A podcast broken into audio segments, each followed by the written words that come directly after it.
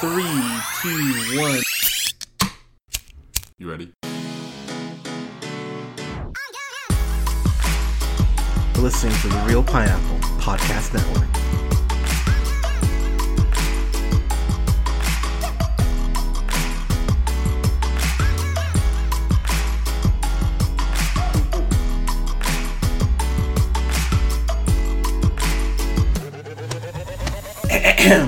Good evening, everybody. Thank you so much for listening. This is Hunter here. This is the Reel Pineapple, and oh my God, we have a guest. Uh, this is your first time My very this. first time. I'm aw, and I'm happy we're doing it for a movie that's really great, actually. it, it was a good one for me to start in on. yeah, uh, Allissa, hello. Hi. Um, so we we have had uh, many arguments, uh, just in general too. But you are a what I call would call a DC apologist, like or a non-apologist. Yeah, Uh, I'm yeah. an apologist. I pretend movies are good when I know on some level that they're not. Sure. Fair, fair. You know, though, at least you admit it. So, this is what I'll say about. So, if, if you listen to the podcast for any amount of time, uh, when we reviewed Aquaman on here, I gave it a I gave it a C plus. Hater. I I see see that's my problem right there. Because the moment I even give anything like below an A for DC movie, that's the first thing I hear is, "Oh, like you're a hater. You only like Marvel movies." Like, no, I just like you know good superhero movies. And Aquaman, it's I like I didn't hate it. Aquaman was quite serviceable, and I maintain if it had come out 10 years ago, people would have liked it way better. It's just because Marvel raised the bar so much, people don't do well with just a relatively, you know, brain dead kind of popcorn superhero movie anymore. But see, that's kind of my my point though. That the fact is the bar, and not just Marvel. Like the bar has just been raised by superhero properties or comic book properties in general. So if you do something that's just meh, people are kind of like, eh, okay, like you know, what else you got?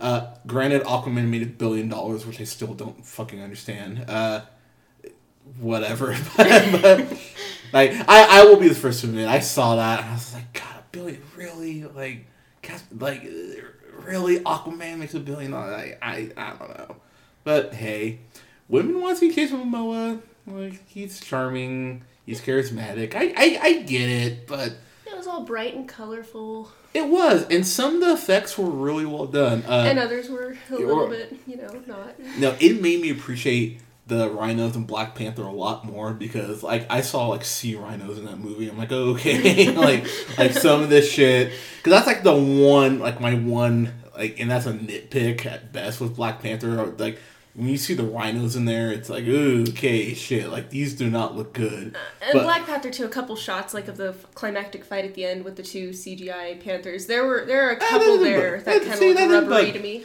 See, that didn't bug me. What? Not enough what- to take me out of it, but it's there. It's there if you're kind of have an eye for that and you're looking to if you're looking to pick at something, you could you could find a couple shots Well, where that's fair. But I mean, there were multiple shots on Aquaman that I was like, oh, all right, movie. Like, I get it's underwater and you have to do CG, but give give give the visual effects team another, another thirty mils. They can clean some. they probably didn't. Well, they certainly didn't know it was going to make a billion. Otherwise, they would have. Yeah, I mean, eh, fair point. But Now, I thought Aquaman actually succeeded in what it set out to be, and it didn't really try too hard, which I kind of appreciated after some of the other entries in the DCEU. so this- Um, so I, yeah. I had a good time watching that one. I, d- I don't have too many complaints with that, you know, beyond like it's not the deepest movie ever made. But again, it's not really trying to be anything like that. I mean, it's not. But what what I will say about the DCEU is that it's definitely been a uh, it's been a mixed bag. Uh, Oh, yeah. To to to be sure, and so going into Shazam, I went, oh, Zachary Levi gets to be a headline superhero after Marvel did such a great job of using him, which just which I I mean, again, you know, my my not non-existent Marvel bias aside, that that is something that genuinely pissed me off about the Thor movies. It's like you have Zachary Levi in them, and he's one of the few bright spots in Thor: The Dark World, and then in Ragnarok he just gets killed like two seconds. So it's like cool. I love how Thor: The Dark World, the Thor: The Dark World is just we just don't talk about that one anymore when you're talking about the Marvel Cinematic Universe. it's very. True. It's just like you know you talk about the big hits. You know you got Black Panther, you got the first Avengers, you got Winter Soldier, the Dark World. Yeah, you know? yeah, exactly. So, what I'll say is, Man Steel, I would probably give that a B. Um, we reviewed that when it first came out. I think I gave it a B minus at the time.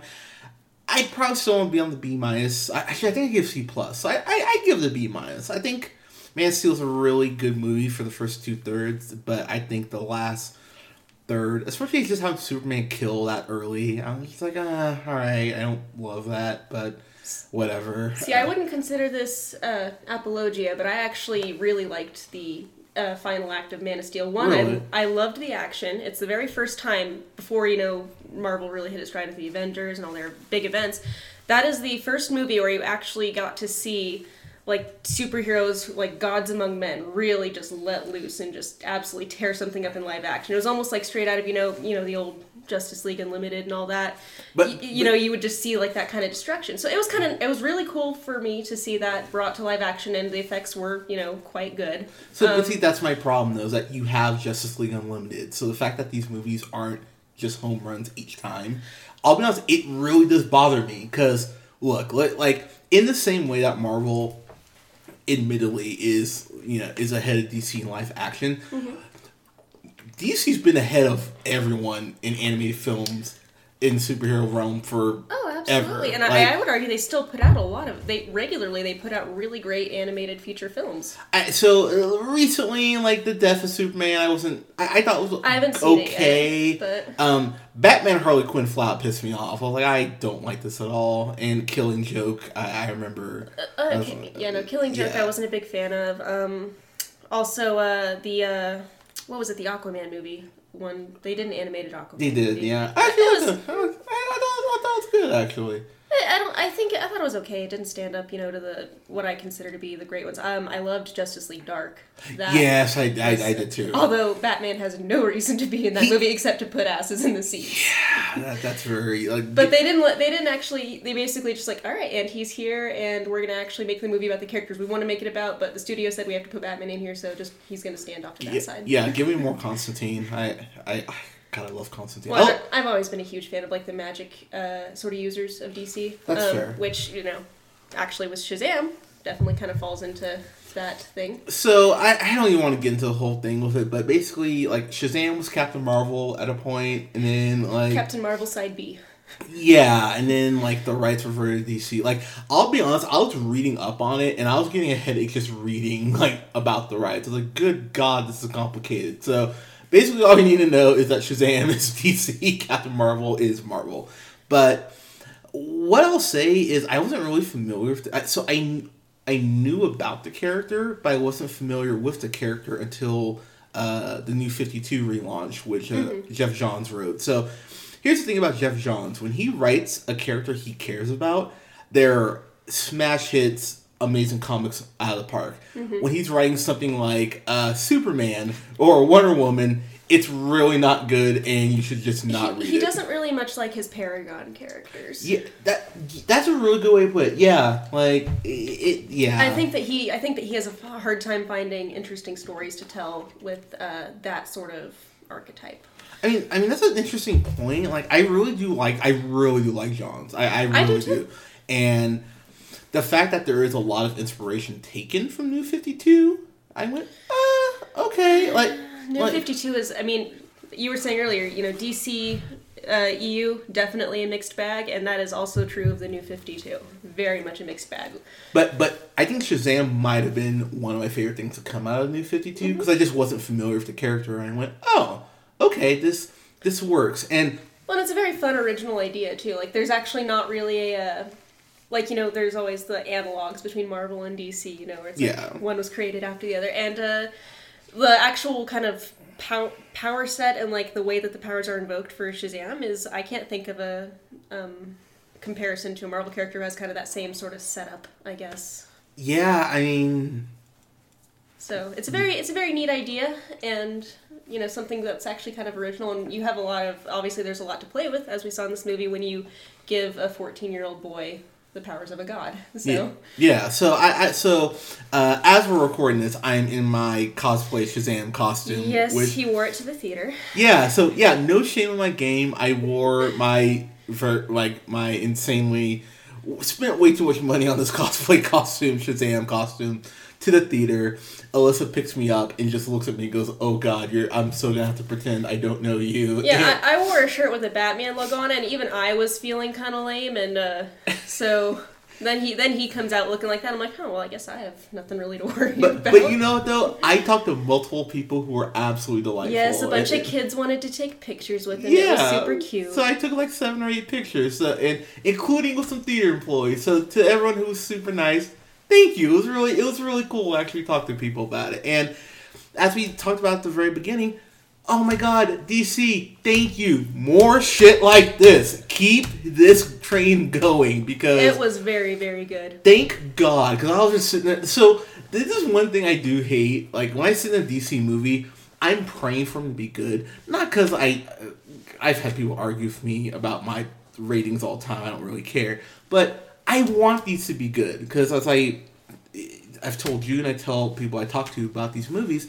Competition is good for the market. When mm-hmm. when DC's doing well, Marvel has to try harder, and vice versa. So I'm I've been like, come on, DC, like let's like keep it going. And, and so going into this, I was just I was honestly praying. I was like, please, I don't have to come on mic and say Shazam sucks, and then have people tweet me and be like hater, and it's like, oh god, like fuck off. I'm just telling you how it is.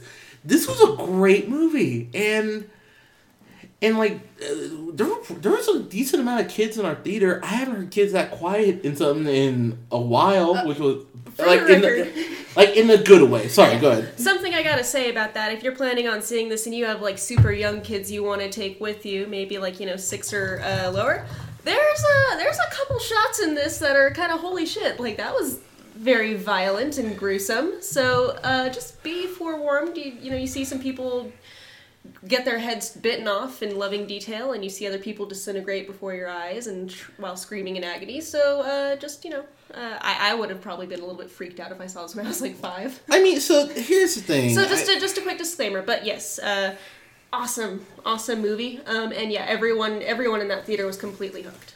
Yeah, which which is always nice to see when people are just in unison. I've had a great weekend for movies. So I saw Us last night, which I will not get into here because don't I'm ruining- But but so seeing it going into this, I really was like, okay. And shout out to Fandango by the way for doing this because this this came out. This is uh, two weeks before it actually comes out. Yes. Yeah, it's like April uh, April fifth. It comes out. So we got to see this a couple weeks early. Again, thank you Fandango, and really happy that uh, my friend uh, uh, Kalani, oh, KJ from the KJ and OJ podcast, she told me, "Hey, Shazam, early screenings." Like, oh shit, okay. So I actually bought tickets for for me and Allissa because as much crap as we give each other, I I genuinely adore Allissa. Plus, again, you're a DC fan, so I'm like, okay, she can kind of help me navigate through some of this. Because again, I'm just not as familiar. And I don't know a ton about uh, Shazam or Captain Marvel, but I, I know a, I know a pretty good amount about like you know some of the comic history and some of the stories and the villains, you know. So- And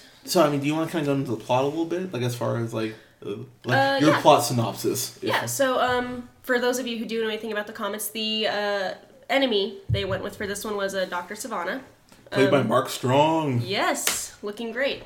Um, basically, uh, he sort of is vetted by the wizard to get the powers of Shazam, and because the wizard is kind of a douchebag about turning him down, he goes on a vengeance kick.